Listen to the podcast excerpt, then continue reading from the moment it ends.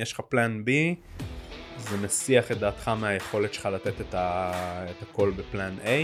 עדיף לך להתרכז בפלן A עד שאתה מקבל את ההחלטה עבד או לא עבד. אה, אם זה לא עבד, ללמוד מזה את הבסט ולעבור לפלן A הבא. אה, ואם זה עבד, אז לייצב ולחכות לפני שאתה עובר לפלן B, לא לעשות במקביל.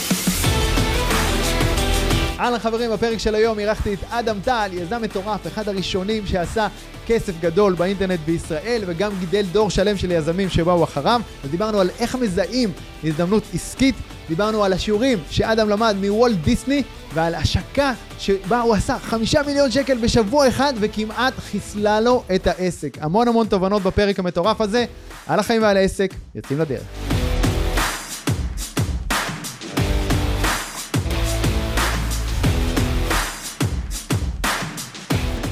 אדם טל, מה העניינים, איש יקר? סבבה לגמרי. כיף גדול לפגוש אותך, לארח אותך כאן היום. גם לי. ספר לנו קצת, אה, לי ולמאזינים שלנו, מה אתה עושה היום? איך, איך העסקים שלך נראים היום? מעולה, אז אמרת אה, שאנחנו לא אוהבים פתיחות ארוכות נכון. מדי, אז אה, שמונה, תשע דקות רגע אני אספר לעצמי. סבבה, סגור.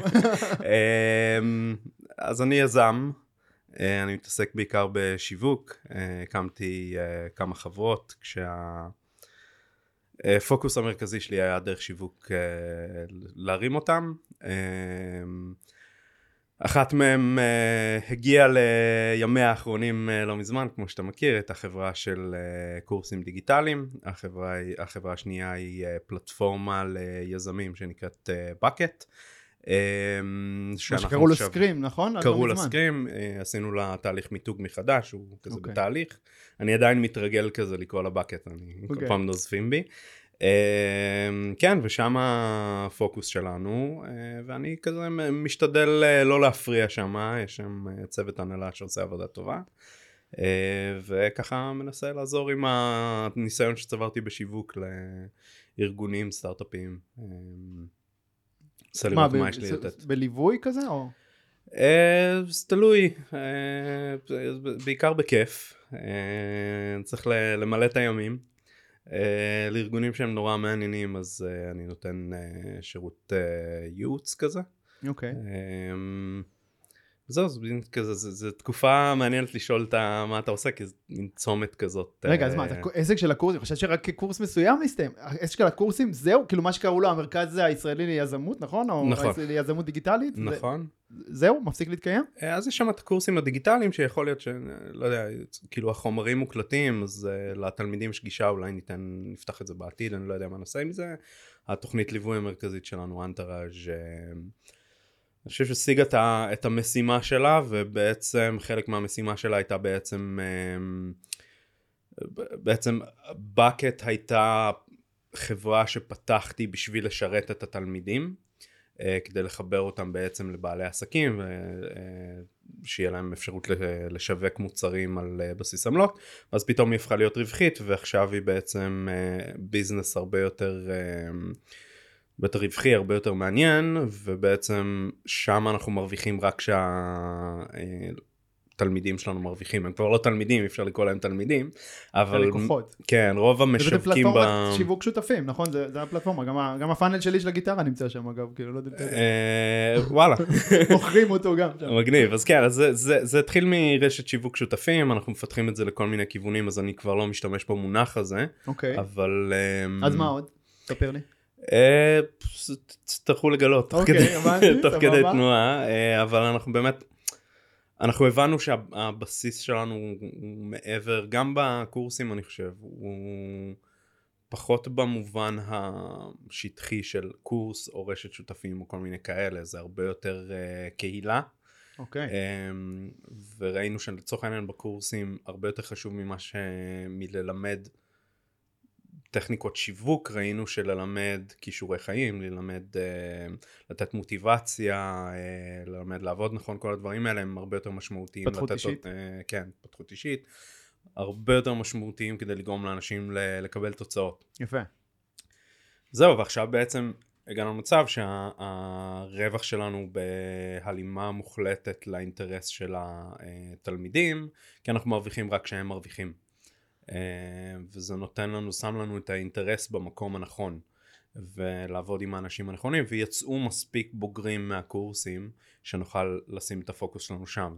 ואז אין לך תשוקה יותר, כאילו להכשיר דורות, את הדורות הבאים, את הדורות החדשים של המשווקים? מנסה להבין למה הפסקת ללמד.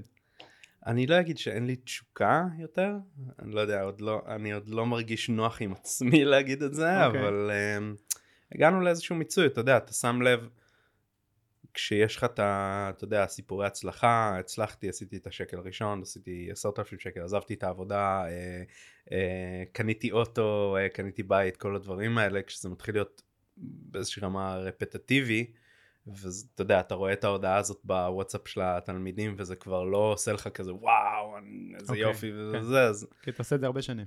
כן, אני כבר שמונה שנים עושה את זה.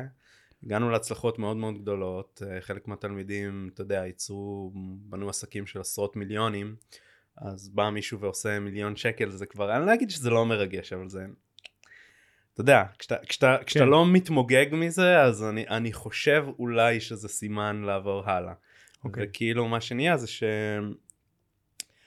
להשקיע בבוגרים שכבר עושים כסף בפלטפורמה של בקט, אני יכול בשתי הודעות וואטסאפ לגרום לבן אדם לעשות אקסטרה 100 אלף שקל, לעומת ללכת ולמכור עושה את זה, קורס. אתה עדיין כאילו מל- מלווה אותם באיזשהו כן, אופן? אני... אבל זה לא- אנטרל, שזה השם של התוכנית ליווי, זה, זה פשוט, זה נהיה משפחה. זה אוקיי. הרבה יותר משמעותי מסתם קורס. זאת אומרת, אנשים שהם עשו את זה לפני שש שנים, הם עדיין בתוך ה... בתוך הקבוצות אה, חברים וכל כל החברים האישיים שלי הם הגיעו משם. מעט מאוד אנשים שאני עובד איתם או מסתובב איתם הם לא הגיעו דרך התוכנית הזאת. מדהים. אז זה כאילו זה בכל זאת החיים שלי בשמונה שנים האחרונות וזה כבר נהיה ברמה של עזרה לחבר אתה יודע חבר כאילו אומר לך אוקיי עשיתי כך וכך כסף החודש מה אני עושה כדי להעלות את זה בחודש הבא אתה שואל אותו כמה שאלות נותן לו כמה עצות ובום וזה מתפוצץ. מגניב, ואז גם דרך הפלטפורמה, גם חלק מהרווח הזה חוזר אליך, בדיוק. כי אתה שותף שלו, באיזשהו אופן. בדיוק. אמ, לעומת, אתה יודע. ללכת ולמכור קורס שאתה צריך לשכנע בן אדם לשים את הכסף, לשכנע אותו שזה לא מפחיד, לשכנע אותו שזה אפשרי, לשכנע אותו זה, ואז הוא קונה את הקורס, ואז כל שבועיים בקורס אתה צריך להזכיר לו מחדש שזה אפשרי, כי כל פעם שהוא נתקל באיזשהו. מכשול, מכשול אז הוא מאבד את המוטיבציה. מאבד את האמונה. עכשיו, אתה יודע, באיזשהו שלב. אה, זה היה איזושהי שליחות, זאת אומרת, עשיתי בחירה מודעת ללכת על זה ולהגיד, אוקיי, אני עובר על החוק הראשון של שיווק, ובמקום להביא uh, לידים שהם מה שנקרא qualified, שהם האנשים שיכולים להצליח, ואתה יודע, ברור שיצליחו ואתה רק צריך לשים עליהם את החותמת ולתת להכווין אותם וזה, אמרתי לא. אני הולך לעם, מה שנקרא, אני לוקח אנשים מהרחוב ואני אלמד אותם להיות יזמים, אני אלמד אותם uh, זה, ובחרתי משימה מאוד מאוד מאוד קשה, והיא באמת הייתה גם נורא נורא מתגמלת. אה, אבל היא גם אה, אחרי שמונה שנים מסתבר, אה, אתה יודע. אם היית אומר לי לפני עשר שנים שאני אוהב להיות עם בני אדם, הייתי אומר לך, אין סיכוי, אני אתן לי להיות רק מול המחשב, אני שונא אנשים, יש לי חרדה חברתית, לא רוצה באירועים הראשונים של אנטרש, אני הייתי תמיד דנש, אה, שהזכרת לפני שהתחלנו להצליח, הוא עידן היה שותף שלי, כן, שהתראיין פה למעשה- בפודקאסט אה, לפני כמה שבועות. כן, אז הוא, הוא למעשה הקים את אנטראז'. אה, הוא אחד התלמידים הראשונים שלך באיזשהו הוא היה לקוח אה, ייעוץ אני חושב ואז אה, אה, הקמנו יחד את אה, אנטראז' אוקיי. אמ, והסיכום שלי איתו בכל האירועים של אנטראז' היה שהוא תמיד עושה את ההרצאת סיום כדי שאני אוכל לברוח כדי שאני לא אצטרך לדבר עם התלמידים. אה, ואז אתה יודע זה התהפך. עכשיו אתה יודע אמ, אם היית אומר לי לפני שנתיים שיום אחד זה יימאס לי אז הייתי אומר לך לא אני מצאתי את הייעוד שלי בחיים זה מה שאני אוהב לעשות. אני לא אגיד שזה נמאס לי אבל כן, אנחנו מתקדמים לא ומתפתחים כן. ומשתנים עם החיים, וזה בסדר לזרום עם זה, זה סבבה. כן. יש לך עוד כמה תלמידים או לקוחות אה, מפורסמים, נכון? אתה בעצם אה, אחד מהאבות המייסדים של השיווק באינטרנט אה, בישראל? לא, לא, לא, האב לא, המייסד כל דבר שנעשה ב-70 שנה האחרונות בשיווק בישראל זה באחריותי כל דבר שהצליח אני עשיתי כל דבר שכשל זה המתחרים שלי עשו. לא, אבל אתה התחלת בגיל מאוד מאוד צעיר, כשהייתה פה הזדמנות, נכון? מתי התחלת? לעשות בעצמך, נגיד, אה, שיווק וזה? אני התחלתי קצת לפני, קצת יותר מעשור, אז הייתי בן, לא, אלוהים אדירים, אני רק מחשב רגע את הגיל שלי וזה מסתבר שזה יותר, אלוהים אדירים. זה יותר, כן. כן, אני זקן. אמ, התחלתי בשנות ה-20 המוקדמות. אה, אז זה היה נחשב להתחיל צעיר, היום אתה יודע, יש לי תלמידים שבגיל 16, 17, 18 כבר נכון. עשו מיליונים, אז... אה, נכון, בדור הזה, זה, כן, הכל מתחיל הרבה יותר מוקדם. כן. אבל גם בדור שלנו, אז אני גם הייתי שם, הייתי כבר, אני בן 42, אני, כמה אתה היום? אה, עוד מעט 40. עוד מעט 40. לא, אז אני גם הייתי שם בעולם, כאילו כשכל האינטרנט התפוצץ והפייסבוק וזה וזה וזה, ואני באותם ימים הייתי, בשנות ה-20 שלי, אני הייתי מוזיקאי, וכסף היה נראה לי כמו משהו אה, מלוכלך, ושלא צריך להתעסק איתו, ואני עושה מוזיקה ובשביל הכיף ובשביל ה... וכל מיני כאלה, ולקח לי שנים כאילו להגיע לעולמות האלה גם של השיווק ושל ה... זה, אתה מודע לרקע שלי כמוזיקאי? האמת שלא. הייתי מוזיקאי בהתחלה. ספר לי כן, על זה. אז נורא הזדהיתי עם מה שאתה אומר עכשיו. כן היה לי סוויץ' אחר, אני התחלתי מהמקום שכל המוזיקאים מתחילים של כאילו, לא, אני עושה את המוזיקה שלי, את האמנות שלי, כן. אני לא, אני לא אתמסחר, אני לא זה, אבל אז עשיתי סוויץ' להתמסחר, ואמרתי, אני רוצה לעשות אז מה, כסף." מה עשה אצלך את הסוויץ' הזה, ובגיל צעיר? כי לי זה לקח יותר שנים. אה, רציתי להיות עשיר, וברגע שהבנתי ש... שזה כן אפשרי, זאת אומרת, כאילו, אתה יודע, מוכרים לך... אמ, כש... כשאתה ילד תמיד אומרים לך, אתה יכול להיות מה שאתה רוצה. אה, ואז לאט לאט, אה, גיל, אני לא יודע מה, 12, 13, 14, 15 כזה, מתחילים להגיד, אתה מתחיל להבין ששיקרו לך.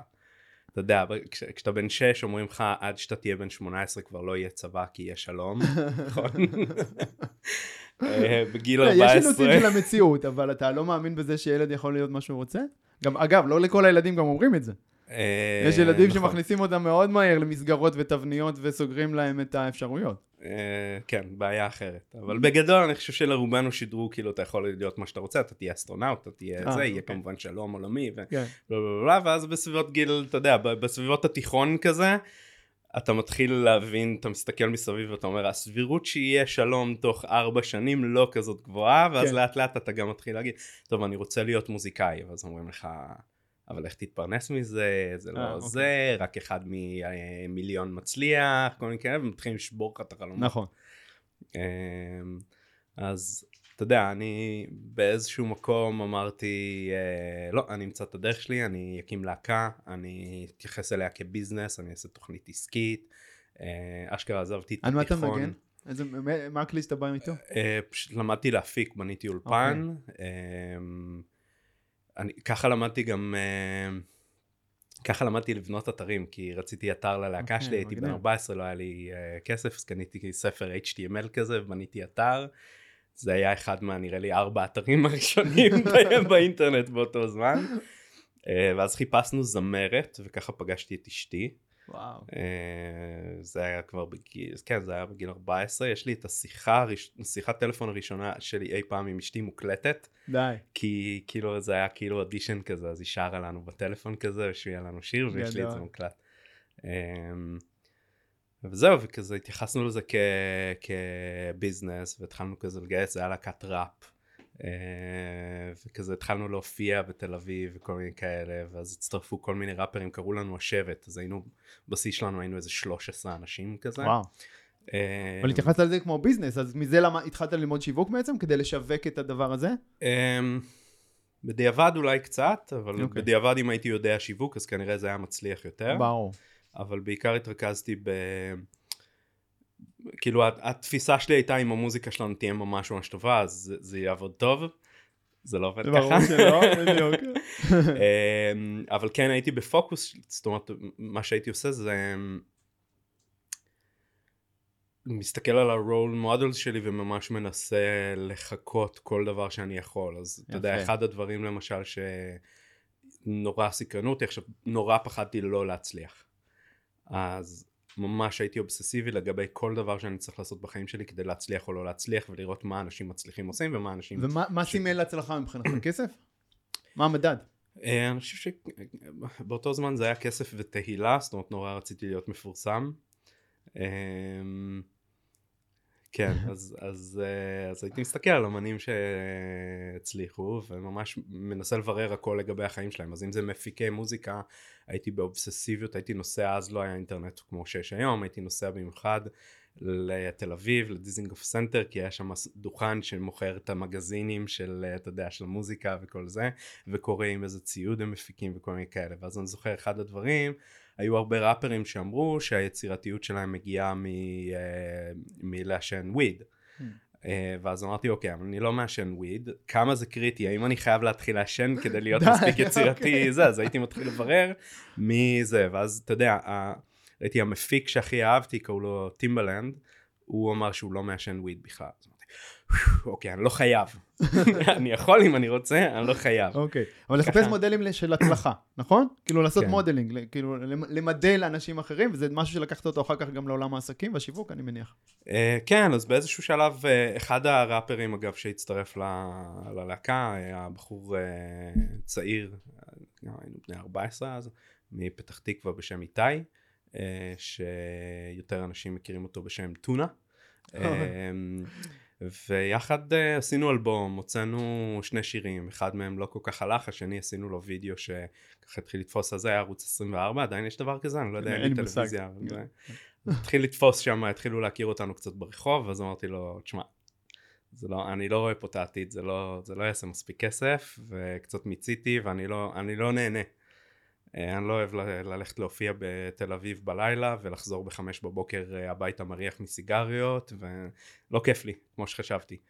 אה, ואמרתי אוקיי אני כאילו מה אני יכול לעשות? אולי אני לא אעשה הופעות אולי אני רק אקליט באולפן אבל באולפן גם לא היה לי כיף, כאילו זה קלסטרופובי נורא ואתה מתעצבן כי אתה צריך לעשות 100 טייקים וזה לא הולך וזה לא יוצא כמו שרצית ואז זה יוצא בדיוק כמו שרצית הטייק הכי טוב ושכחת לעשות סייב, זה מלחיץ, אמרתי אני לא נהנה מזה, אז אמרתי אוקיי, מה אני כן אוהב?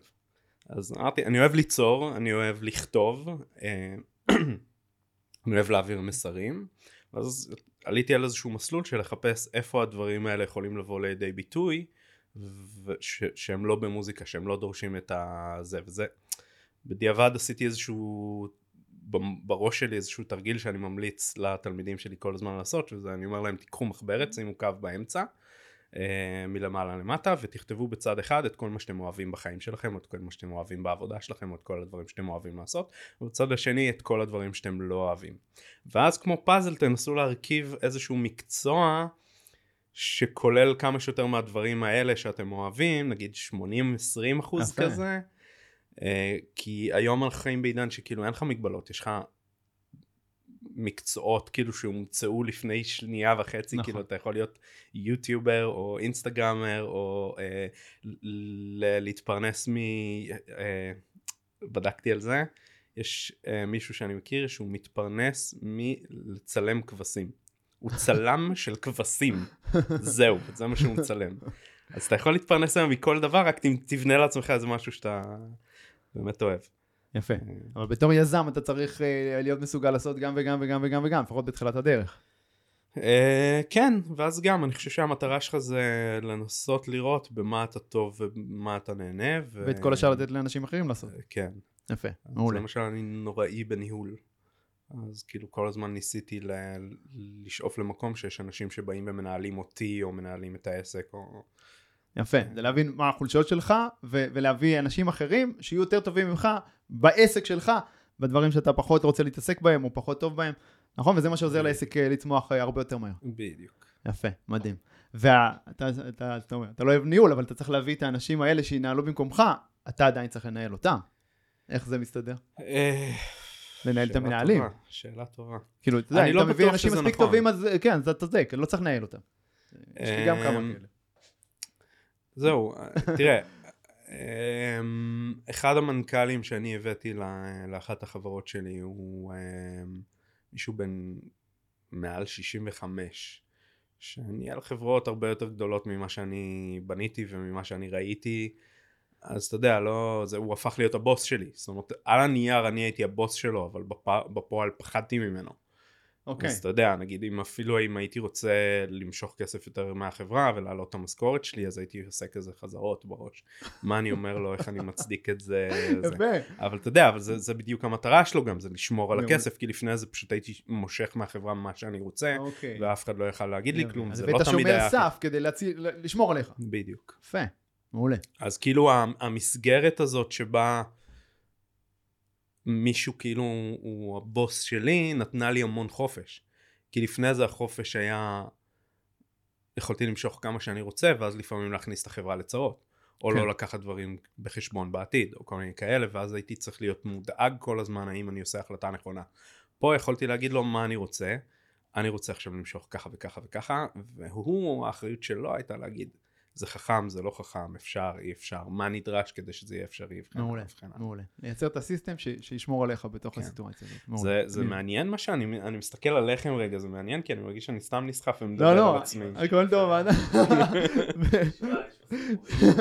סבבה, אבל בוא נחזור רגע, כי אנחנו גם לא עורכים את הפרק הזה, זה לא אמרתי לך מראש, זה פשוט. השיחה שלנו, הכל סבבה, אבל אתה- אתה אש, נכון חבר'ה בב- בבית, מה שקובע זה רק החבר'ה בבית.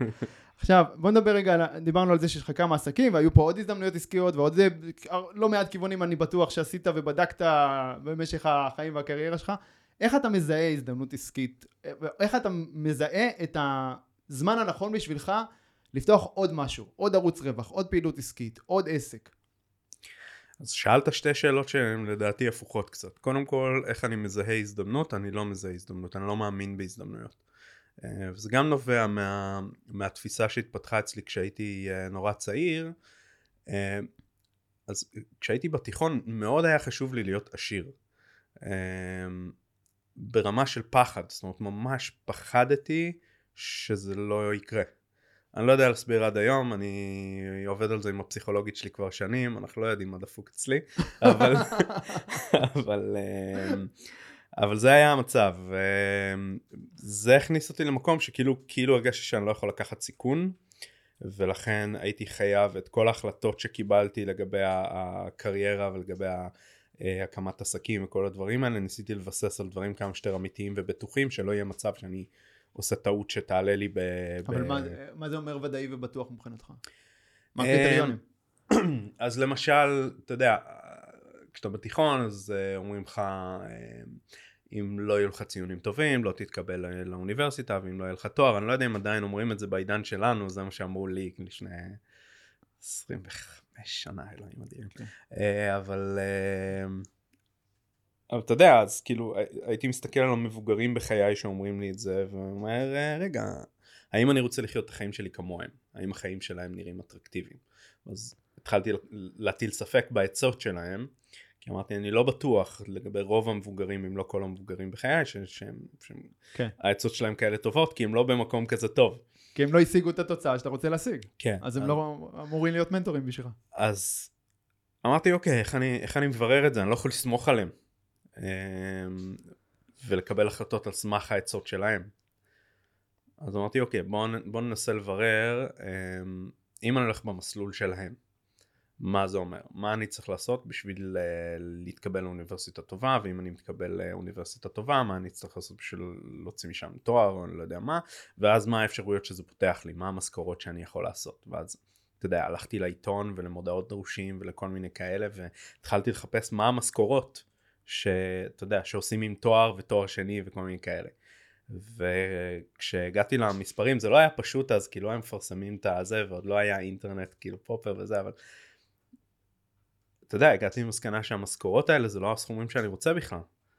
אתה יודע, זה, זה, זה, זה לא מספיק לי, אז אמרתי, המקסימום שאני יכול להגיע עם שני תארים, או הסביר שאני יכול להגיע עם שני תארים, כשכיר, זה לא, זה לא מספרים שמספיקים לזה, צריך להתחיל למצוא אלטרנטיבה. אז התחלתי לחפש, אז גם, אז, ב, ב, אז הייתי בודק אה, בתחום המוזיקה כמה כסף אנשים יכולים לעשות. אז הייתי מסתכל מי האומנים הכי מצליחים בארץ, אה, ומתחיל לחקור אותם אחורה. אז באותו זמן אני חושב שהאומנים היחידים בארץ שבאמת היו עושים המון כסף זה היה שלמה ארצי וריטה. הם היו היחידים שמופיעים בקיסריה, כן. ואתה יודע, עוד לא היה... לא היה נועה, נועה קירל וכל הזה שהיום נכון. שיש מסתובב כסף בביזנס אז אמרתי אוקיי התחלתי לחקור אותם כמה אלבומים הם מוציאים כמה סינגלים יוצאים מכל אלבום כל, ה, כל הסיסטם הזה של יפה. מה, מה הבנצ'מרקים מה המספרים שצריך להגיע אליהם כדי לשחזר את ה... יפה, אז. אנחנו רואים פה איזה דפוס מסוים ב- ב- ב- ב- בפעולה, ש- בדרך הפעולה שלך, כן? אתה מזהה מודלים, אתה מנסה להתחקות, לעשות להם איזשהו reverse engineering, נכון? כדי להבין מה אתה צריך לעשות כדי להגיע לאותה רמת הצלחה. בדיוק ואז אם אתה מתייחס לנושא של הזדמנויות אז אם זאת הגישה שלך אתה לא יכול לקחת את הסיכון שאולי תהיה הזדמנות ואולי לא.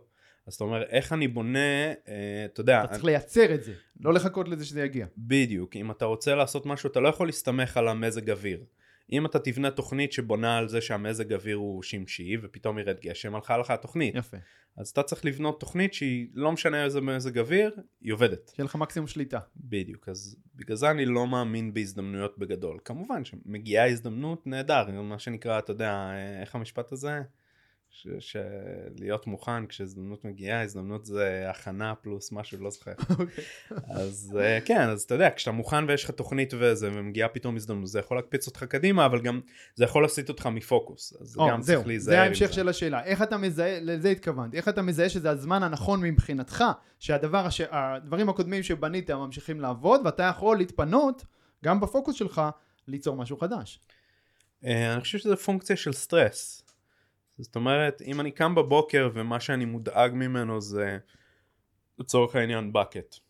כן. אני קם בבוקר, אני לא יודע מה, אין לנו מספיק משווקים ברשת, או אין לנו מספיק אה, זה, או יש איזושהי סכנה קונקרטית, או אמ, אתה יודע, כל הדברים האלה, אז אני צריך, הפוקוס שלי צריך להיות שם. ברגע שיש לי אוויר לנשום, במקרה שלי זה קצת, אה, לא יודע כמה אפשר למדל את זה, כי זה כנראה עניין של אופי, אבל אני נורא משתעמם מהר, אז אתה יודע, ברגע שאני לא לחוץ ממשהו, אני קם בבוקר בלי לחץ, אז המוח שלי מחפש, אתה יודע, יאללה בוא נרים עוד עסק, בוא נעשה עוד משהו, בוא נעשה עוד פרויקט, בוא... אמ, אז אתה יודע, אני, אני מניח שזה פונקציה של סטרס וזמן. אם, אם אתה לא לחוץ ממשהו, אמ, פרנסה, כסף, אה, בעיה בחברה, כל מיני כאלה, ומשעמם לך, אז זה זמן טוב להקים משהו חדש. אוקיי, מעולה. זאת אומרת, עד שלא משעמם לכם, אל תעזבו את מה שאתם עושים עכשיו, עד ש... אם אתם עדיין בסטרס לגביו, תשקיעו בזה את הפוקוס, תגרמו לו לעבוד כמו שצריך, ורק אז לעבור לענף הבא, נכון? כי יזמים הרבה פעמים עוברים, קופצים מהר מדבר, מדי מדבר לדבר, בטוח זה קרה גם לך, קרה גם לי, נכון? יצא לך בחיים, נכון? לעבור מוקדם מדי ו... ולה- אני חושב שהטיפ שלי הוא, הוא לעבוד בטור ולא לרוחב. זהו. אנשים מנסים להקים כמה דברים במקביל, זה נורא קשה, וזה אומר שבהכרח כל העוצמה שלך בכל פרויקט היא מוחלשת. כן. אמ, ובאותו זמן אני חושב שהסיבה המרכזית, אני חושב שאנשים עושים את זה, זה כי הם צריכים פלן בי. וזה אומר שיש להם לא מספיק אמונה בפלן A. ופלן B בהכרח distracts from פלן A. אם יש לך פלן B, זה מסיח את דעתך מהיכולת שלך לתת את, ה... את הכל בפלן A. עדיף לך להתרכז בפלן A עד שאתה מקבל את ההחלטה עבד או לא עבד. אה, אם זה לא עבד ללמוד מזה את הבסט ולעבור לפלן A הבא. אה, ואם זה עבד אז לייצב ולחכות לפני שאתה עובר לפלן B, אבל מגדיר- לא לעשות במ- במקביל. יפה, אבל אתה מגדיר מראש איפה נקודת היציאה שלך, איפה אתה אומר, זה stop loss? זו שאלה טובה. אה, זה גם, אני חושב שזה משהו קשה נורא... להגדיר את זה מראש בינינו. אתה מרגיש זה תחושת בטן כזאת יותר, לא? לא, אני לא, אני לא אוהב לפעול על אה, תחושות בטן, זה מסוכן נורא. אז מה, אז אז תגדיר לי את זה. אני חושב שזה תלוי ב... בחשיבות. אני חושב שאם יש לך משהו שהוא נורא ש... ש... אלמנט של שליחות ומשהו שאתה מרגיש שאתה יודע, נועדת לעשות אותו וכל מיני כאלה, אז רמת הצ'אנס נוסף, צ'אנס נוסף, צ'אנס נוסף צריכה להיות גבוהה יותר. נכון. אתה צריך להתאבד על זה ולהתפוצץ על זה עד שזה מצליח ולפצח את זה. מהצד השני, אה, אני חושב שזה משהו לא טוב להתחיל איתו. כי הרבה אנשים מתחילים ממשהו שהוא כביכול passion, כמו במקרה שלנו מוזיקה, כן. ומאוד קל להיסחף למקום של זו האמנות שלי, אני, אה, אתה יודע, אני נשאר נאמן לנפש שלי, שזה הדבר הכי הרסני למוזיקאים בעיניי, כי המוזיקאים הגדולים והמצליחים ביותר בעולם הם המוזיקאים גם ה... אתה יודע, שהכי נאמנים ל- ל- לאמנות שלהם במקביל, בלי, בלי פשרה. נכון. אה, מייקל ג'קסון, פרינס, אה, ג'יימס כי הם בראון. יצרו- משהו מאוד ספציפי, מאוד ייחודי, זה בדיוק כמו שיווק, כמו עסקים, נכון? כן, אבל גם- הספציפיות הזאת, הייחודיות הזאת, יש להם בידול. יש להם משהו, יש לא, להם טביעת אצבע. אין להם את ה... זאת אומרת, מצד אחד האומנות שלהם היא ברמה מאוד מאוד מאוד גבוהה, אי אפשר להתווכח על זה. כן. היא כביכול חסרת פשרות, ומצד שני, אני לא חושב שנאמר אצלם המשפט הזה, אני נאמן לעצמי ולא אכפת לי מה חושבים ולא אכפת לי מה זה. לא, הם בנו את המוזיקה שלהם לקהל. כי אם אתה, אם אתה לא משרת קהל, אז מה המקום שלך בעולם? למוזיקאים יש מקום מאוד מאוד חשוב בעולם. אז אותו דבר עסקים, אני, אני חושב שהרבה אנשים, בכלל יזמים ובעלי עסקים, הרבה מאיתנו לא אמורים להיות כאלה. הרבה מאיתנו בורחים ממשהו. במקרה שלי, אני ברחתי מהתואר, זאת אומרת, כאילו הצגתי את זה עכשיו בצורה נורא לוגית, התואר לא מספיק לי וכל מיני כאלה, אבל באותו זמן גם ידעתי עמוק בפנים שאני לא מסוגל לעשות את זה, אני לא מסוגל להשיג ציונים מספיק גבוהים בבגרות ולהגיע לאוניברסיטה. בדיעבד אני יודע להגיד בגלל, אתה יודע, הפרעת קשב, שאז כן, לא, לא יבחנו בצורה נכון. זה, ואז כאילו האלטרנטיבה היחידה שחשבתי שיש לי באותו זמן להיות יזם. אבל אני לא באמת נולדתי להיות יזם. אני לא באמת, אני עשיתי את זה בעל כורחי. כי חשבתי שאין לי ברירה. אבל כנראה שיש בך את החומר ש... ש... יש בכולנו את הכל, כולנו יכולים okay. אוקיי. הכל. כאילו, מה שאמרו לנו בילדות זה הדבר הנכון. בגיל, בדיוק, בגיל 15 okay. התחילו לשקר לנו. נכון. אנשים שאתה יודע, בדיוק. בדיוק, אנשים ראו את הלימיץ שלהם ורצו שזה יהיה גם הלימיץ שלנו כדי שאנחנו לא נוכיח להם שהם יתפשרו, אבל... כן. אמ, אז אנחנו יכולים הכל, אז בעל כורחי הייתי יזם וסבלתי מזה המון. כי לא נועדתי, לא הייתי בנוי לזה. אבל הסבל הזה הוא, הוא, הוא חלק הכרחי מהדרך להצלחה, לא? אני לא בטוח. לא בטוח? אני לא יודע, אבל אני לא בטוח. אני לא, לא, לא עשיתי אוקיי. את האופציה לא, השנייה. אני פוגש פה באולפן הזה לא מעט יזמים, לכולם יש סיפורים של סבל בדרך להצלחה, אז אה, אתה יודע, אתה, אתה צריך לעבור איזשהו משהו, כי אתה גם משתנה וצומח בעצמך. אני חושב שאם סבלת תסתכל על הצד החיובי ותגיד למדתי מזה ותלמד לא, מזה תפיק מזה. לא, אתה צריך לסבול, תהנה כמובן מעשייה, כן? אני כן. האחרון שאומר שאתה צריך לסבול. אבל לפעמים אתה יודע עד שאתה מצליח עד שאתה פורץ עד שאתה משהו שגורם לו לעבוד אז, אז יש שם זה לא קל החלק הזה. אמ, נכון. אני לא יודע אם זה הכרחי. אתה מבין אם יש לך שני מסלולים ובשניהם יש לך הצלחה מובטחת ואחד מהם הוא קל יותר. לך על קל יותר, לך על זה שאתה בנוי לו יותר, אתה מבין? כן. אה, אם קשה לך נורא לנגן על גיטרה וקל לך נורא לנגן על פסנתר, תחזק, תחזק את החוזקות שלך, אל, ת, אל תקשה על עצמך ותעשה דרך ארוכה יותר רק כדי להגיד, או, לא, סבלתי. לא, ו... ברור, צריך ללכת עם החוזקות שלך, מעולה. כן. יפה, הנושא הכללי הראשי של הפודקאסט הזה, זה נקרא על החיים ועל העסק, זה בין, עוסק בשילוב של גם עסקים מצליחים, ניהול עסקים מצליחים, עם חיים אישיים, נוחים, שלווים, רגועים, טובים. תן לנו ככה מהתובנות שלך על השילוב שלך עם עסקים והחיים האישיים שלך עם האבהות, זוגיות, דברים שחשובים לך עם עצמך. אז אני חושב שקודם כל, כאילו אם כבר דיברנו על זה, זה טיפ מאוד מאוד חשוב ללכת למקום שמתאים לך, כי זה מוריד הרבה סטרס. Okay. אוקיי. אה, גם במקרה שלי, אז אתה יודע, באיזשהו שלב הייתי שכיר, ואז אמרתי אני אהיה עצמאי ואני אהיה יותר חופשי, אני אקבע לעצמי את השעות, אבל עברתי מ, אתה יודע, לצאת מהמשרד בחמש בערב. ל- לעבוד 18 שעות ביום כדי לסגור את החודש. אז אתה יודע, אמ, אני, אני חושב שככל שאתה עושה משהו שאתה יותר בנוי לעשות אותו ויותר מותאם לחוזקות שלך וזה גם תרגיל שהייתי ממליץ לעשות אם כבר עשית את המחברת ועשית את הקו והדברים שאתה אוהב והדברים שאתה לא אוהב תעשה את אותו דבר מה החוזקות שלי מה הדברים שאני טוב בהם מה הדברים שכיף לי לפתח אותם ומה הדברים שאני לא טוב בהם ו- וזה סבל ואז אם אתה יכול לבנות מסלול שהוא באמת מתאים לך והוא באמת לוקח אותך למקום טוב זה כבר עצה נהדרת כי אתה יודע יש את המשפט הזה שאומר אמ, תמצא משהו שאתה אוהב ותמצא דרך לעשות ממנו כסף ולא תעבוד יום בחייך. אמ, והדרך לעשות את זה היא באמת השני תרגילים האלה של להבין מה אתה אוהב ובמה אתה טוב בו ואז באמת הדברים שאתה עושה לא מרגישים כמו עבודה. אז אתה יודע, כשאני יושב, כמו סיפרתי לפני זה, ומתכתב בוואטסאפ עם איזשהו מישהו שהוא עובד ב, ברשת שלנו, ואתה יודע, אני נותן לו כמה טיפים והוא עושה יותר כסף, זה לא מרגיש לי כמו עבודה. או כשאני יושב איתו על בירה ומקשקש איתו, ובזכות השיחה שלנו, הוא מפצח איזשהו משהו ועושה יותר כסף, זה לא מרגיש לי כמו עבודה. Okay. אוקיי. או כשאני פה אה, עושה פודקאסט, שאתה יודע, אפשר לקטלג את זה כ... לא יודע מה, קידום קריירה, אני לא יודע איך זה יקדם את הקריירה שלי, כי אני רק מדבר שטויות, אבל בטח ובטח כשאתה, כשיש לך אנשים רציניים באמת כמו אה, דנש ואיתן עזריה, אבל בתיאוריה, אז אתה יודע, זה לא מרגיש כמו, כמו עבודה, זה, זה נורא כיף. אמ, אז, אז כאילו מאוד מאוד עוזר עם האיזון, יש לזה גם את הצד השני שזה גם נורא ממכר. כי זה אז... שואב אותך פנימה.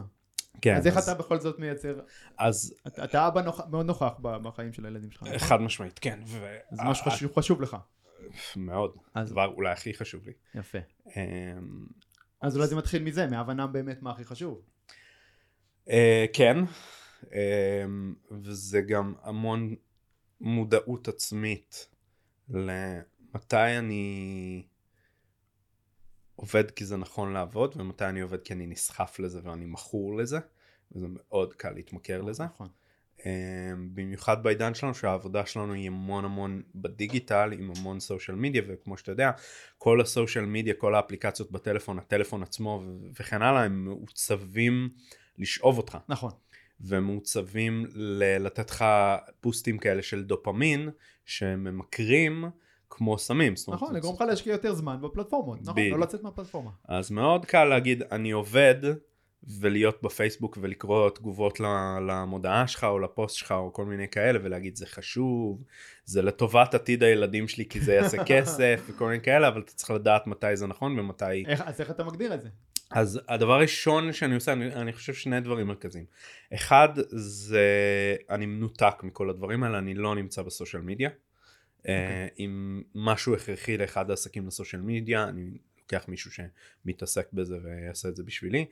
אה, בטלפון שלי אין התראות, הטלפון שלי נמצא על כן, אה, מצב do not. כן, חשוב נורא. נכון. אין לי את הבאג'ים האדומים האלה. הורדתי מהמסך הראשי של האייפון את האפליקציה של הטלפון ושל האס.אם.אסים ושל הוואטסאפ. זרקתי אותם, אתה יודע, לעמודים האלה שאתה צריך לעשות כן. אה, דפדף אה, זה. יפה.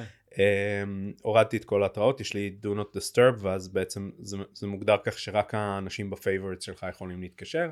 אז ה favorites שלי זה המנכ"לים של החברות, זה המשפחה שלי, וזה הגננות והמורות של הילדים במקרה שיש אה, מקרה חירום. אז אני יודע שאם הטלפון שלי מצלצל, כולל עכשיו, אז אני יודע שזה חשוב, אחרת הוא לא מצלצל. הדבר השני אמ, זה שאני סוג של אה, שומר שבת כזה. אני אישית, אני לא, לא מאמין או משהו כזה, זה לא מגיע ממקום דתי, אבל שישי אני מתנתק עד יום ראשון בבוקר, אני לא בטלפון בכלל, לא וואטסאפים, גם לא וואטסאפים של משפחה, כלום, מדהים. כאילו... מדהים. מה שלא תקבעו איתך מראש לא יקרה בסוף שבוע. אה, כן, אז כאילו יש. אה, אם צריך אני יכול לפתוח וואטסאפ ספציפית למשפחה אם אני יודע שיש, אתה יודע, זה, אבל אני, אני, אני אפילו עושה כזה, אני מסתיר את העיניים כדי שאני לא אראה בטעות אה, הודעה של מישהו מהעבודה, כי וואו. ברגע שאתה, שאתה רואה הודעה, אתה יודע, אתה רואה את זה מבחוץ כזה, עוד נכון, לא נכון, זה נכנסת ישר- אפילו. זה מטריד אותך, בדיוק, זה כן. ממשיך לשבת לך על הראש. עכשיו יש לי, הדבר השלישי, אמרתי שני דברים, אבל הדבר השלישי יש לי אה, משהו שאני אני קורא לו, אני לא, אני לא יודע אם זה, אני הבאתי את המונח הזה, או שלקחתי אותו מאיפשהו, אבל אה, קורא לזה המבצר חדר השינה שלי. בחדר שינה שלי אסור טלפון, אסור מחשב, אסור אה, זה, ואסור לי לחשוב על עבודה. אסור לך לחשוב על עבודה. אסור לי לחשוב על עבודה, זה שריר שמפתחים אותו מה לאורך אתה עושה זמן. כל מה שנכנס מחשבת עבודה? מה אם אתה- אני קם בשתיים בלילה ויש לי רעיון עסקי שאני בטוח שזה המיליון דולר אידיאה הבא וזה, יש לי שתי אופציות. או שאני צריך לקום. לצאת מהמיטה, לצאת מהחדר, ללכת למחשב, לרשום את זה, או שאני צריך לשכוח ממנו לחזור לישון. וואו. ולאבד את המיליון דולר האלה. אוקיי. אה, אבל זה, אתה יודע, מה שקורה זה שברגע שיש לך את זה, פתאום יש לך משבר בחיים, משבר בעבודה וזה, יש לך, החדר שלך הוא מעוגן בתור מקום סייף. או, יפה. אז אתה תמיד יכול לברוח לשם, אתה בורח לשם וזהו, אתה ב happy place שלך, אתה יכול לישון, אתה יכול לנוח, אתה יכול אה, זה. יש לי שם לפטופ שהוא אה, בלי עבודה, שהוא רק לנטפליקס. אוקיי.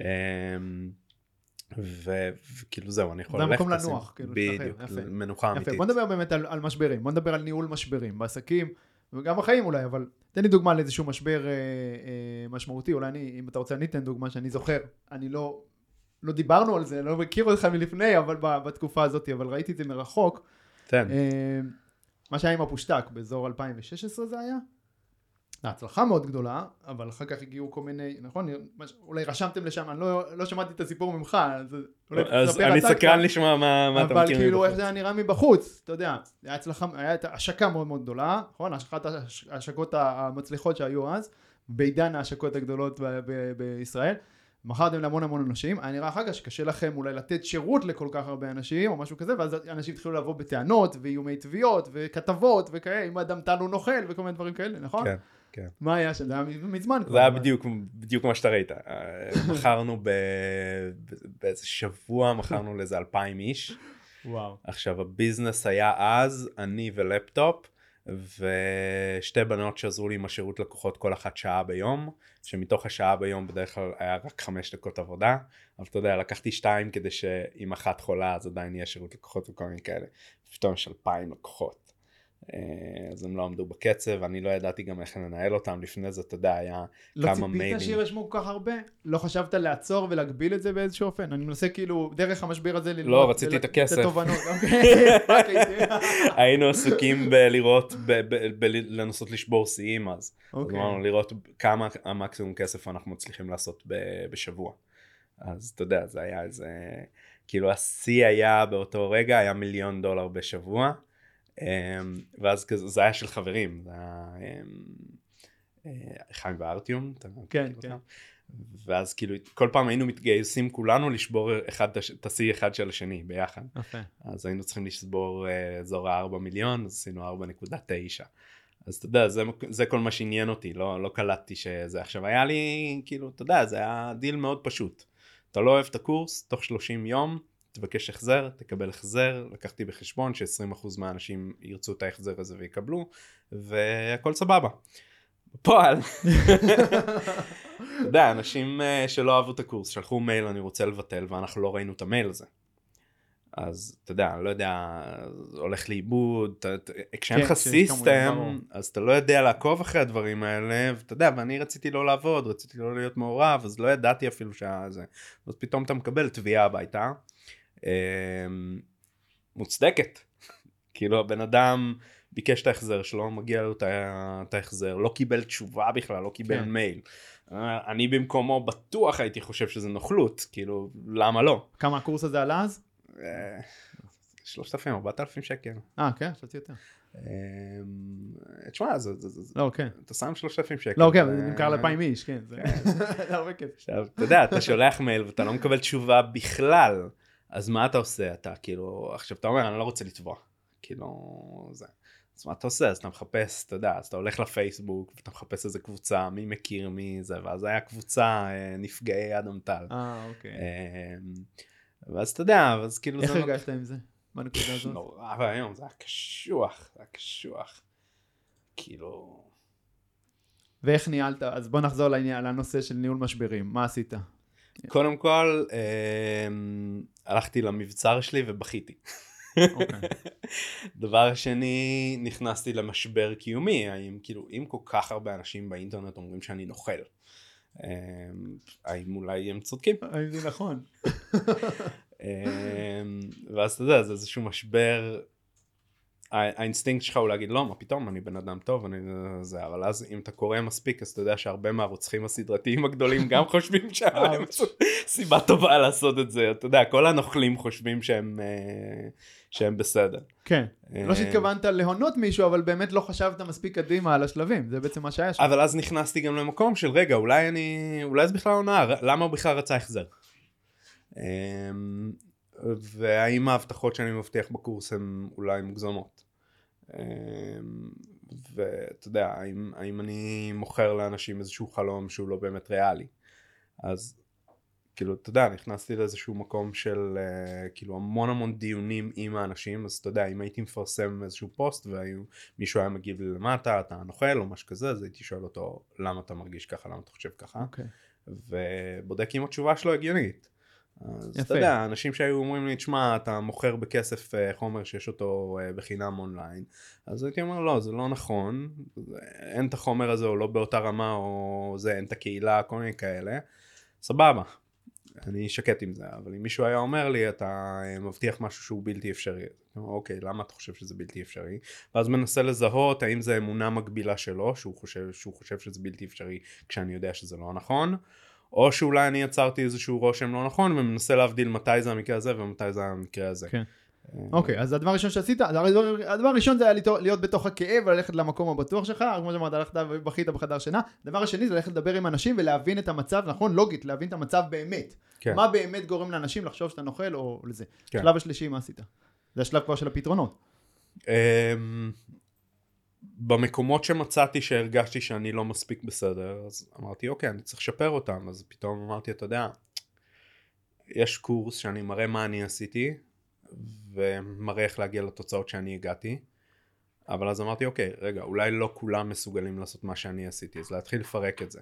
ואז להתחיל להגיד, אוקיי, הקורס מתאים לאנשים כאלה, הוא לא מתאים לאנשים כאלה. אם אתם אוקיי. אנשים כמוני, אז זה מה שיעבוד לכם, אם אתם לא אנשים כמוני, אז זה מה שיעבוד לכם. לדייק את קהל היעד ולדייק את המוצר עצמו. אה, ללכת לדבר המון עם, ה, עם התלמידים, ל, ל, ל, התחלתי להיכנס לאובססיה על כישלונות, זאת אומרת, אתה יודע, נורא כיף להתרכז ב, בהצלחות ולקחת עליהם קרדיט, אבל באיזשהו מקום גם אמרתי, אוקיי, אני חושב שיש שני טעויות גדולות שאנשים עושים בתחום הזה, וזה אחד, אמ, אתה יודע, מלמדים אותנו בשיווק א' ב', כאילו, אתה צריך עדויות על המוצר שלך. אז אתה הולך ללקוחות, והרבה, בתחום של הקורסים, בעיקר מה שעושים, זה עושים כנס, וכשביציאה מהכנס דוחפים לאנשים מצלמה בפנים, שואלים אותם איך הקורס וזה. עכשיו לך דחפו לך מצלמה לפנים, מה אתה תגיד להם? עכשיו לא, הקורס נוראי, אני לא מצליח, אני לא... זה, לא, אתה לא יכול. אז אתה יודע, יוצאת לך עדות שהיא לא אמיתית. אה, והדבר השני זה להיצמד להצלחות, שזה נורא נורא כיף, אבל אתה יודע, כש... אני מסתכל על אה, הדר אשוח שהרבה אנשים מכירים. אחד התלמידים המוכרים שלך, נכון? הוא התחיל. אצלך. עכשיו, אני לא יכול להגיד שהוא הצליח בגללי. יכול להיות שקיצרתי לו את הדרך, יכול להיות שנתתי לו אינפורמציה טובה וזה, אבל הילד הזה הוא ילד נורא חכם, עם אמביציה פסיכית, אה, מוכשר, אה, מוסר עבודה, כל, כל התכונות שצריכות, שאתה צריך בשביל לה- להצליח, והוא כן. רצה את זה. ברור. הוא היה מצליח גם בלעדיי. אולי מיליון שקל פחות או מיליון שקל יותר, יותר, שנתיים, שנתיים, כן, כן, אוקיי. אבל הוא היה מצליח. אני לא יכול להגיד, אתה יודע, זה, זה יהיה לא הוגן לבוא ולהגיד, תראו, אה, אם אתם תקנו את הקורס שלי, אתם תצליחו כמוהו, אתם יכולים להצליח כמוהו, כשלא לכולם יש את התכונות האלה. ו- אבל זה נורא מפתה. וזה גם אפילו מפתה לעשות את זה בצורה של, אתה יודע, הקטנת ראש. אני לא אגיד לך שאתה תצליח כמוהו, אני רק אשים לך את הוידאו שלו ב... בסוף ככה עושים שיווק טוב, אתה יודע, ולהשתמש בהצלחות ובעדויות ובהוכחות. כן, של- אז אתה יודע, זה. איזשהו תחום, כן. תחום אפור של מה הגיוני ומה לא, כי בסך הכל, אתה יודע, אתה מגיע לראיון עבודה, אתה גם לא בא לראיון עבודה ואומר, "טוב, תשמע, אני עצלן, אני זה, רק שתדע, גילוי נאות, אני, אה, יש לי את כל הבעיות האלה וזה. לא, נכון. אתה בא ומספר על התכונות החזקות שלך, אבל אתה יודע, יש שם איזשהו איזון של אה, אה, מה אתה מציג, אבל אה, מה שאני ניסיתי, הנקודה שלי היא שבמקום להתרכז בדברים האלה ולהגיד, לחפש את ההצלחות ולפרסם אותם, אני התחלתי לחפש את הכישלונות. אה, ו- כדי ללמוד כי- מהם. כדי להבין מה אני צריך להוסיף לקורס בשביל לגרום ליותר אנשים להצליח. אז אחד הדברים שראיתי זה כאילו, אתה יודע, שאלתי אנשים, למה, למה עוד לא הצלחת? למה אתה עדיין לא עם התוצאות שאני יפה. השגתי? אמ, אז אתה יודע, הרבה אנשים אמרו, אין לי זמן. קניתי את הקורס, הקורס אחלה, אין לי זמן. אז הוספתי מודול של ניהול זמן וגם אחר כך למדתי, אוקיי, אנשים לא עושים אותו. אז שמתי אותו בהתחלה. אז אמרתי, אוקיי, אתה קונה את הקורס, הדבר הראשון שאתה עושה זה ניהול זמן. זה ואז גם מדהים. הוצאתי אפילו לכל... בקורס גיטרה שלי יש לי מודול, מודול של ניהול זמן, כי אני הבנתי את אותו דבר, שאנשים לא מיישמים בגלל שאין להם זמן. בדיוק. אז, אז זהו, נורא חשוב, ואז הוצאתי לכל התלמידים אחורה, תקשיבו, הקורס שודרג, יש עכשיו ניהול זמן בהתחלה, אה, תחזרו. לתחילת הקורס, תעשו. אז אוקיי, אחרי חצי שנה, אוקיי, למה אתה לא בתוצאות שלי? למה אתה לא... זה, אה, אני מאבד את המוטיבציה, אני פה, אני שם, כל דבר כזה הייתי מוסיף.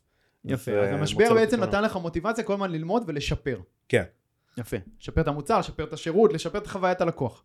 כן, אז אתה יודע, אומרים, אתה יודע, זה קלישאה, אבל זה נכון, שכל משבר הוא הזדמנות, קודם כל, זו תפיסה שהיא נכון.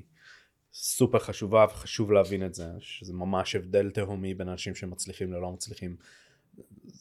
אתה לא יכול להישבר במשבר, אתה חייב להסתכל על ההזדמנות, אה, אחרת אתה לא תצא ממנו. אה, והדבר השני הוא, אה, שנייה, אני מנסה כזה... טוב, איבדתי את הקו מחשבה.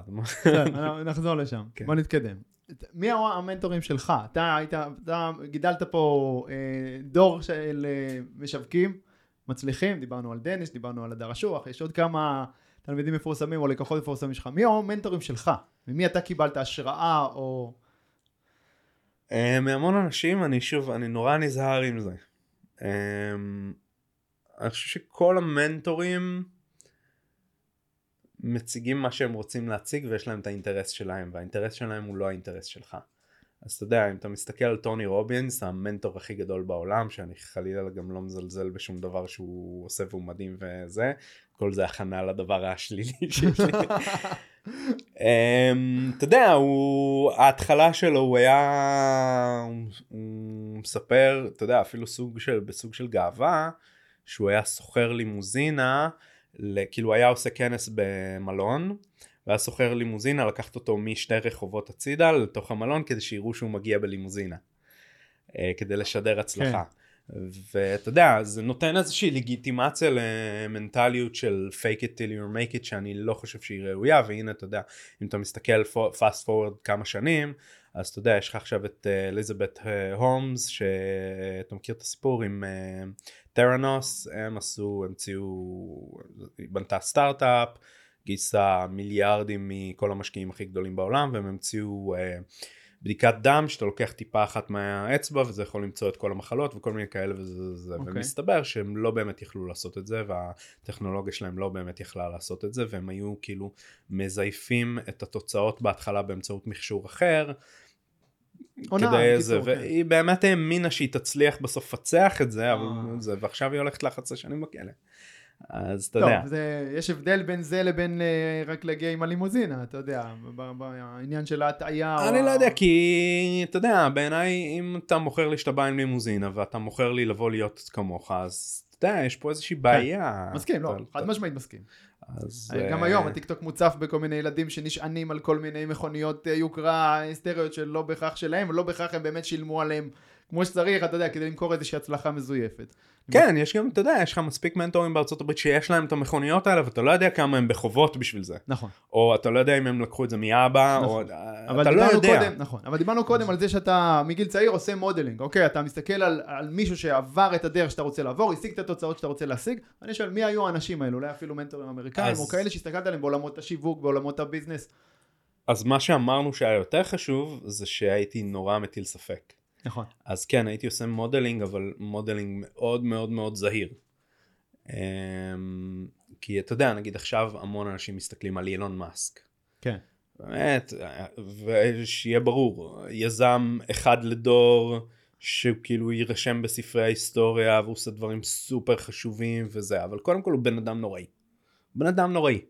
אז אתה יודע, תחשוב טוב האם אתה רוצה להיות כמוהו. דבר שני, הוא לא באמת... אומרים את זה כמעט. על כל מי ששם בטופ, כן? גם צוקרברג ובזוס ואתה יודע. אתה יודע, אני חושב שיש ויש, אה, כן. מי שמגיע אה, ברמות הכל כך קיצוניות האלה שלנו. אז אני חושב שיש ויש, יש את השונאים ויש את הזה, נכון. וצריך לנסות להבין מה זה, אבל כאילו עוד דבר מאוד חשוב עם אילון מאסק זה שהסיפור שלו הוא לא בדיוק כמו שהוא מציג את עצמו, כי הוא הגיע ממשפחה מאוד מאוד עשירה בדרום אפריקה, שגם, אתה יודע, בנתה על דברים לא מוסריים בשביל לבנות את, ה, את ההון שלה. אז כאילו הסיפור שלו שהוא התחיל בגיל 17 והוא נסע לבד לקנדה וכל הדברים האלה סבבה, אבל בוא. כן, אוקיי. אה, אז, ו, וגם, אתה יודע, יש לנו גם נטייה כיזמים, בזמנו זה היה, בזמן שלי כולם חשבו שהם סטיב ג'ובס, עכשיו כולם חושבים שהם אילון מאסק, סביר להניח שאתה לא. כי אילון מאסק באמת רמת האינטליגנציה שלו היא לא סבירה, היא לא... אה, אבל לא היה מישהו שהסתכלת עליו ואמרת וואלה כזה אני רוצה להיות? אתה ממש מחפש את התשובה הזאת, אני אתן לך אותה. מישהו אחד, משהו אחד, ספר אחד שהשפיע עליך ואתה אומר אני מחפש פה משהו שאנשים ששומעים אותנו ילכו ויקראו אחר כך או ישמעו. אז אני אתן לך את התשובה, התשובה היא אה, קודם כל המנטור הגדול ביותר שיש לי זה וולט דיסני, אני מעריץ אותו. הסיבה שאני מרשה לעצמי זה ככה וזה הפרמטרים שלי לזה קודם כל הוא מת. זה אומר שאין לו שום אינטרס למכור לי, אין לו אינטרס למכור לי ספרים, למכור לי קורסים, להציג את לא עצמו באור לא, יפה. אבל הוא בנה מכונה שיווקית מטורפת שממשיכה לעבוד עד היום, ויש לה אינטרס מאוד גדול למכור לך הרבה מאוד דברים. נכון, אבל המנטור שלי זה הוא. אוקיי. לא אוקיי, חברת אוקיי. אה, זה. אני חייב להגיד שגם המנכ"ל הנוכחי של אה, דיסני, בוב אייגר, הוא... מאוד מאוד רול מודל uh, מדהים. Um, אבל את הסיפור שלו אנחנו עוד לא יודעים, הוא עוד לא, עוד לא הסתיים. וולט דיסני הדבר היפה ואיתו ועם אנשים אחרים שמתו אה, אבל בעיקר בסדר גודל הזה דיסני היא חברה ציבורית אה, והיא קיימת באזור המאה שנה. כן. זה אומר שיש לך המון המון המון דרכים לאמת כל דבר ש... שאתה מכיר על זה אז יש לך גם את הצדדים הרעים כי היו עליהם המון כתבות שליליות לאורך המאה שנים האלה גם את הדברים הטובים יש לך את הדוחות של החברה מהשנה אחורה כל. רבעון. רגע, אז לך- בוא נזקק את זה רגע. אז מה למדת? מה לקחת מוולט דיסני? מה לקחתי מוולט דיסני? אה, וואו המון. שלושה המון. דברים. או אחד אפילו. אה, אני אתן לך את הכי חשוב בעיניי. אה, אופטימיזם. אה, זאת הייתה תכונה מאוד מאוד חשובה. היה לו אותה ברמה שאני לא יודע מאיפה. הוא הנחיל את זה באמת לארגון והיום לדיסני יש בתי ספר בעצם אם אתה רוצה לעבוד בדיסני אפילו כשרת בדיסנילנד אתה צריך לעבור באוניברסיטה של לפתח דיסני. חשיבה חיובית? כאילו? אז אחד הדברים שיש להם זה כמה חשוב זה אופטימיות בעסקים. והם מלמדים את זה גם, לה- יש להם בתי ספר לעסקים אחרים. וואו. והסיפור היפה, דיסני התחיל את החיים שלו עם פשיטת רגל, הוא הקים סטודיו לאנימציה, פשט את הרגל, אה, נסע ללוס אנג'לס בלי כלום, חסר כל, הקים שם עוד אה, סטודיו, אה, ואז מה שקרה, הוא, הוא היה לו פאבלישר, הוא עשה יחד עם אחיו, הם עשו סרטוני אנימציה עבור מישהו שקנה מהם את הדברים האלה, ויום אחד הוא נסע לפגישה לניו יורק עם הפאבלישר הזה, אה, ובפגישה הזאת הפאבלישר הזה הודיע לו שהם מפסיקים לעבוד יחד, שכל הדמויות שהוא יצר הם עכשיו שלו, אה, כי לא היה לו זכויות יוצרים על זה, ושכל האנימטורים שלו, אה, הוא הציע להם עבודה והם עוברים אליו למעט אחד. וואו. כולם בגדו בו וזה. והוא היה עכשיו צריך להודיע לאחיו שהיה המנהל של העסק, שבייסיקלי הם איבדו את כל, ה, את כל העסק שלהם, הוא עלה על רכבת ללוס אנג'לס שזה היה שלוש ימים נסיעה, אה, והוא שלח לאחיו מברק. במברק היה כתוב, אה, הכל בסדר, פגישה מעניינת, תסביר כשיגיע. והיה לי שלושה ימים עכשיו לפצח את זה בדרך. אמ, ומה שיפה, אם אנחנו מדברים על האימות של הזה, יש את המברק הזה. וואו. יש באמת. תמונה שלו באינטרנט שאתה יכול לראות את המברק עצמו. אוקיי. ואז ברכבת הוא, אה, הוא עלה על הרכבת והתחיל לחשוב, ודבר ראשון הוא קיבל החלטה שהיא מהותית מאוד לחברה, מעכשיו כל הדמויות שאני יוצר הם שלי, ובכל החוזים זה יהיה שלי. ועד היום בעצם המהות של חברת דיסני זה IP, זה intellectual אה, property, קניין רוחני. זה value מאוד מאוד חשוב של החברה, הם מאוד מאוד מקפידים על זה. אמ, ומזה הם מפרנסים 220 אלף איש. כן. אמ, ואז הוא התחיל לקשקש ברכבת והתחיל לשרבט וצייר תמונה, אה, צייר דמות של עכבר.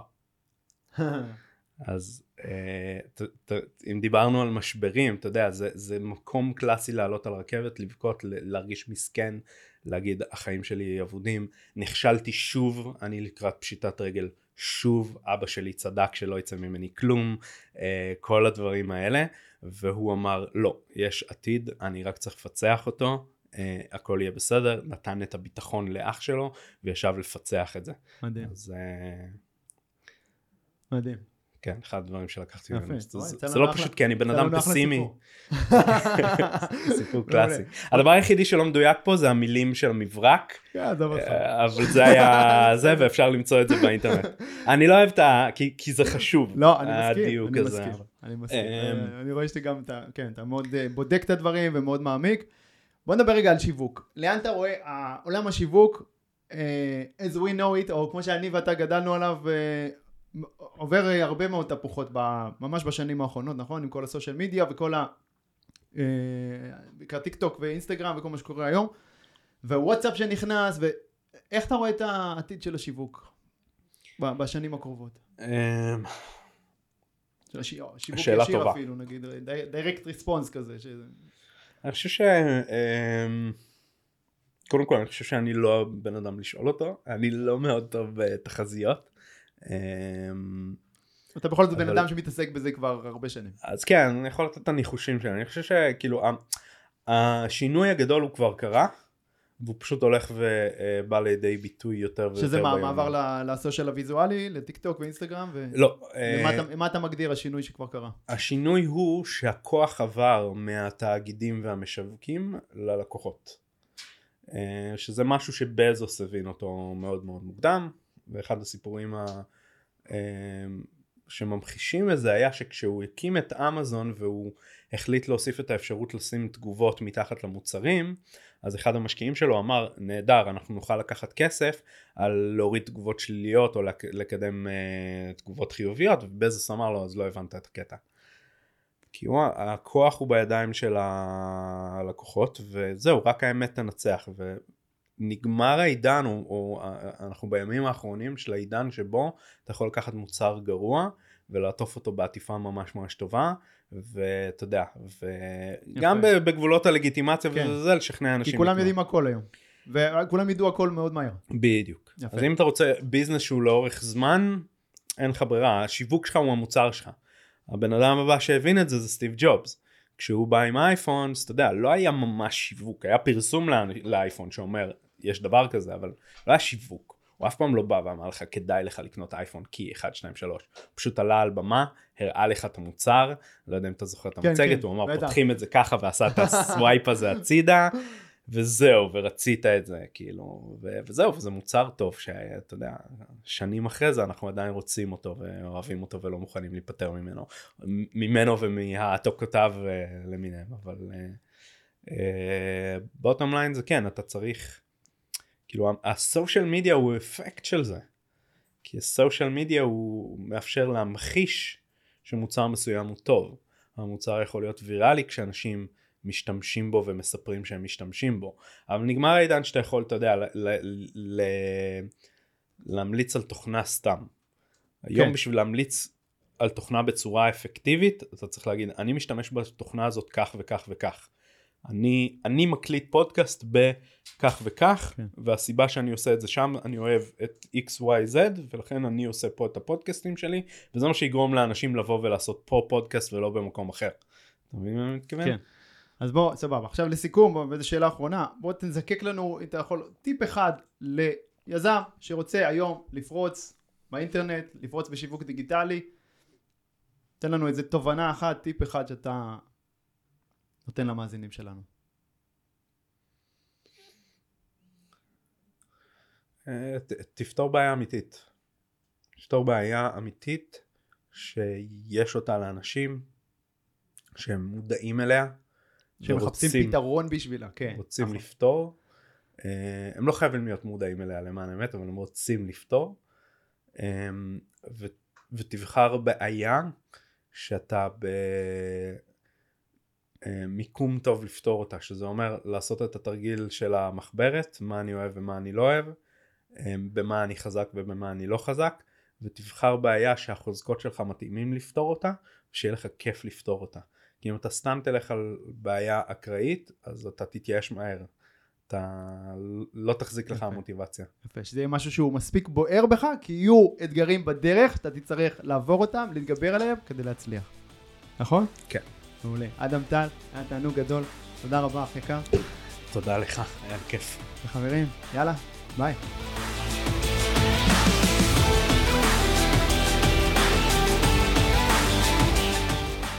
אוקיי חברים, מקווה שנהניתם מהפרק וקיבלתם ערך. אם קיבלתם ערך, לא לשכוח לדרג את הפודקאסט הזה בחמישה כוכבים בפלטפורמה שבה אתם מאזינים כרגע. לעוד טיפים אישיים ממני והצצות לחיים האישיים שלי, תעקבו באינסטגרם, יובל ביאליק, ונתראה בפרק הבא.